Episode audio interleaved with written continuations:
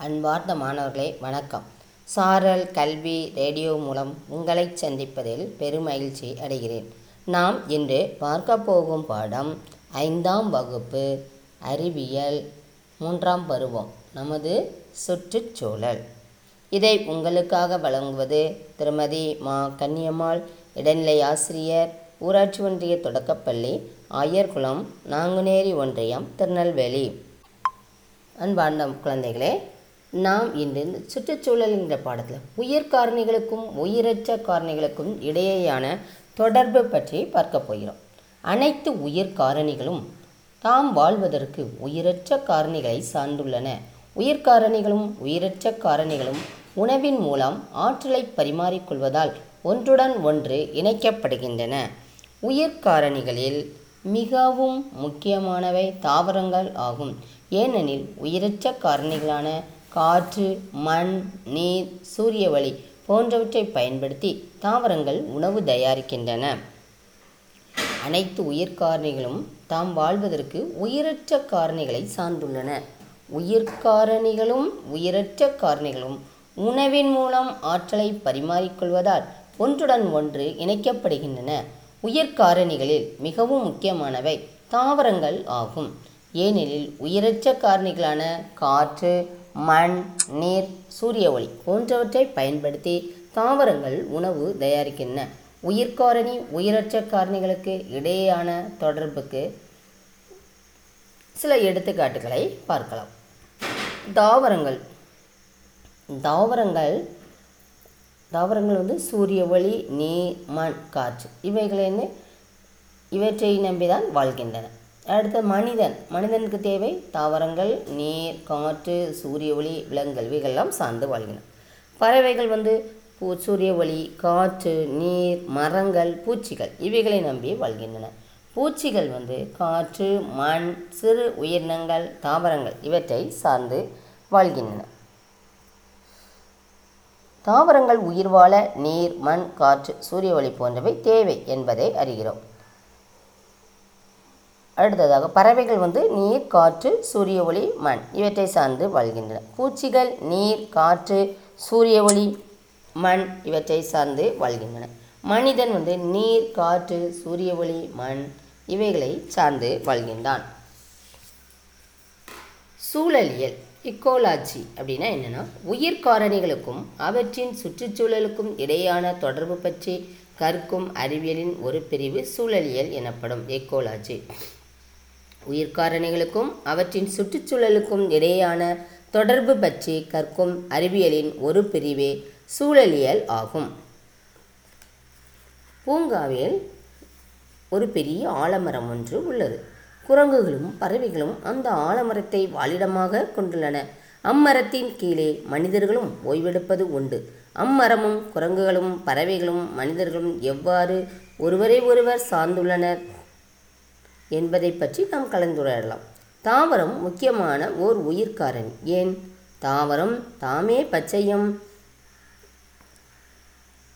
தாவரம் தாமே பச்சையம் மூலம் உணவு தயாரிக்கிறது. பிற உயிர் வாழ காய்கனிகள் தருகின்றன. எனவே தாமரம் முக்கியமான உயிர்காரணி ஆகும். உயிர்காரணிகளும் உயிரற்ற காரணிகளும் எவ்வாறு ஒன்றை ஒன்று சார்ந்தன என்பதை நாம் குழுவில் கலந்துரையாடி பதிவு செய்யலாம்.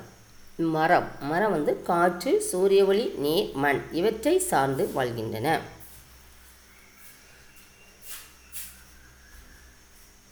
விலங்குகள் எவற்றையெல்லாம் சார்ந்து வாழ்கின்றன? காற்று நீர் சூரிய ஒளி. தாவரங்களும் காற்று நீர் சூரிய ஒளி மண் இவற்றை சார்ந்து வாழ்கின்றன. மனிதன் காற்று நீர் சூரிய ஒளி நிலம் மரங்கள் பழங்கள் இவற்றை சார்ந்து வாழ்கின்றான். காற்றில் பறக்கும் விலங்கு எது? வௌவால். நீரில் வாழும் விலங்கு திமிங்கலம். நிலத்தில் நகரும் விலங்கு ஆமை. தாவரத்தை மட்டும் உண்ணும் விலங்கு.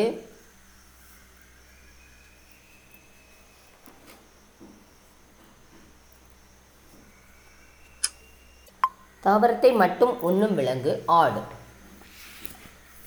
நீர் சுற்றுச்சூழல் சமநிலை. தாவரங்கள் மான்கள் சிங்கங்கள் மட்டும் வாழும் சுற்றுச்சூழலை நாம் கற்பனை செய்ய வேண்டும். அனைத்து சிங்கங்களும் அகற்றப்பட்டால் மான்களின் நிலை என்னவாகும்? மான்களை உண்பதற்கு சிங்கங்கள் இல்லாவிட்டால் தாவரங்கள் என்ன ஆகும் அனைத்து தாவரங்களும் உண்ணப்பட்டுவிட்டால் பின்னர் மான்களின் நிலை என்னவாகும்? ஒரு சுற்றுச்சூழல் மண்டலத்தில் உயிர் மற்றும் உயிரற்ற காரணிகளுக்கு இடையே ஆற்றலானது உணவுச் சங்கிலி போல கடத்தப்படுவது முக்கியமான ஒன்றாகும். சுற்றுச்சூழல் சமநிலை என்பது நுண்ணுயிரிகள் தாவரங்கள் மற்றும் விலங்குகள் என அனைத்தும் வாழ்வதற்கேற்ற சூழ்நிலை மண்டலமாகும். உயிர்காரணி மற்றும் உயிரற்ற காரணிகளுக்கு இடையேயான சீரான உணவு மற்றும் ஆற்றல் சுழற்சியை கொண்ட சூழ்நிலை மண்டலமே சுற்றுச்சூழல் சமநிலை எனப்படும். சுற்றுச்சூழல் சமநிலை என்பது உயிர்காரணி மற்றும் உயிரற்ற காரணிகளுக்கு இடையேயான சீரான உணவு மற்றும் ஆற்றல் சுழற்சியை கொண்ட சூழ்நிலை மண்டலமே சுற்றுச்சூழல் சமநிலை எனப்படும். சுற்றுச்சூழலின் உயிர்காரணிகள் பல அதாவது உற்பத்தியாளர் நுகர்வோர் மற்றும் சிதைப்பவை. உற்பத்தியாளர்கள் தமக்கு தேவையான உணவை தாமே தயாரித்து கொள்ளக்கூடிய உயிரினங்களே உற்பத்தியாளர்கள் எனப்படும். பசும் தாவரங்களே உற்பத்தியாளர்கள் ஆகும். தாவரங்கள் தமக்கு தேவையான உணவை ஒளிச்சேர்க்கை மூலம் தாமே உற்பத்தி செய்கின்றன. எனவே பசும் தாவரங்கள் முதன்மை உற்பத்தியாளர்கள் எனப்படுகின்றன.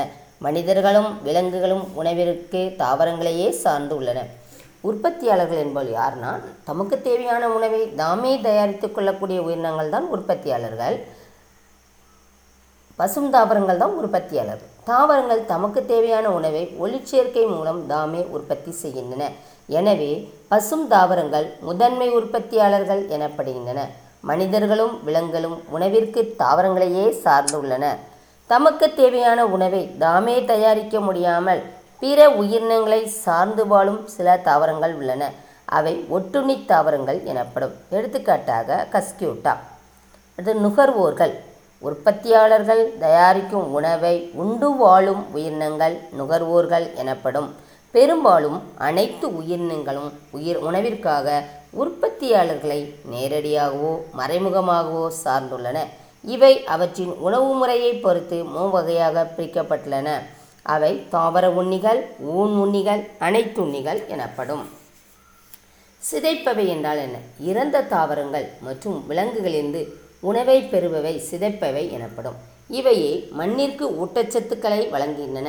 எடுத்துக்காட்டாக பாக்டீரியா பூஞ்சை. அடுத்ததாக நாம் பார்க்க போவது மரக்கன்று நடுதல். மெல்லிய தண்டுடன் கூடிய சிறு தாவரமே மரக்கன்று எனப்படும். மரங்கள் இல்லாமல் பூமியில் உயிர் வாழ முடியாது. மரக்கன்றுகளை நடுதலும் அவற்றை பராமரித்தலுமே நமது நல்ல சுற்றுச்சூழலை உருவாக்கும். தாவரங்களின் பயன்கள். சுவாசிக்க ஆக்சிஜனை தரும். உயிரினங்களுக்கு நிழலையும் உணவையும் தரும். சுற்றுப்புறத்தில் உள்ள தீமை விளைவிக்கும் வாயுக்களையும் புகையையும் உறிஞ்சிக்கொள்ளும். மழை பொழிவை தரும். வீட்டு உபயோகப் பொருட்களை செய்ய மரக்கட்டைகளை தரும். நன்கு வாழ்வதற்குரிய சூழலை தரும். வன மகோத்சவம் என்றால் என்னன்னு தெரியுமா உங்களுக்கு? காடுகளின் விழா என்ற வன மகோத்சவம் ஒவ்வொரு ஆண்டும் நடைபெறும். இது மரம் நடுவதன் அவசியத்தை உணர்த்தும் விழா ஆகும்.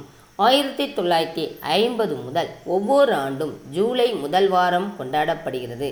நமது பிறந்த நாள் வீட்டு விழாக்கள் தேசிய விழாக்கள் போன்றவற்றின் போது நாம் மரக்கன்றுகளை பரிசாக அளிப்பதன் மூலம் மற்றவர்களுக்கு விழிப்புணர்வு ஏற்படுத்தலாம். நாமும் நம் பிறந்த நாளில் மரக்கன்றுகளை நட்டு பராமரிக்கலாம். நமது சுற்றுச்சூழலை பாதுகாக்கும் சில முக்கிய இயக்கங்களும் சட்டங்களும் சிப்கோ இயக்கம் ஆயிரத்தி தொள்ளாயிரத்தி எழுவதில் ஆரம்பிக்கப்பட்டது. சுற்றுச்சூழல் பாதுகாப்பு சட்டம் ஆயிரத்தி தொள்ளாயிரத்தி எண்பத்தி ஆறு. தேசிய பசுமை தீர்ப்பாயம் ரெண்டாயிரத்தி பத்து. அப்பிகோ இயக்கம் ஆயிரத்தி தொள்ளாயிரத்தி எண்பத்தி மூன்று. அன்பார்ந்த மாணவர்களே நமது சுற்றுச்சூழல் என்ற பாடத்தில் நாம் நாம் இன்றைக்கு வந்து உயிர் காரணிகளுக்கும் உயிரற்ற காரணிகளுக்கும் இடையான தொடர்பு பற்றி பார்த்தோம். அடுத்ததாக சுற்றுச்சூழல் சமநிலை என்றால் என்ன? மரக்கன்று நடுதல். இவற்றை பற்றி பார்த்தோம். நாம் மீண்டும் அடுத்த பகுதியை அடுத்த வகுப்பில் சந்திக்கலாம். நன்றி.